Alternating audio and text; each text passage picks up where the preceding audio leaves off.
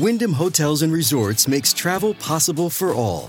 Whether it's the long haulers looking for a great cup of coffee, a roomier rest for the on a whim road trippers, or a place to make summer memories with the whole family. No matter who you are, where you're going, or why, with 24 trusted brands to choose from like La Quinta, Days Inn, and Super 8, your Wyndham is waiting. Get the lowest price at wyndhamhotels.com. Restrictions apply. Visit website for more details.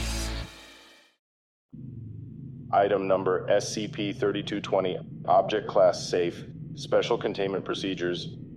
The shaft leading to SCP-3220 has been filled with concrete. No further exploration or investigation into SCP-3220 is permitted at this time. Description SCP-3220 is a large underground silo located underneath an abandoned warehouse on Hashima Island, Japan.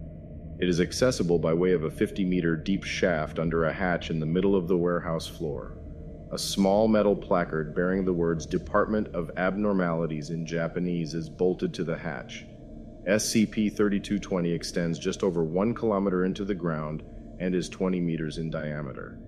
The structure is designed in a manner similar to a panopticon, a type of institutional building that is designed in such a way that all persons inside the building can be observed by a single watchman, but themselves are unable to see the watchman or even determine if they are being watched at any given time. It possesses 200 floors, each of which is 5 meters tall and consists of a circular balcony, 3 meters wide, that runs the circumference of the room. A large tower in the center of the structure extends from the bottom floor to the height of the top floor. It is constructed of opaque, one way glass reinforced by a steel frame. No method of access into the tower has been found. Each floor of SCP 3220 contains cubic cells recessed into the walls. These cells are 3 meters to a side and are fully exposed to the rest of the structure. A semi translucent panel in the back of each cell provides light. There is a drainage grate in the center of each cell. It is unknown where these grates drain to. All but one of the cells in SCP 3220 are occupied by a single humanoid sculpture made of painted concrete.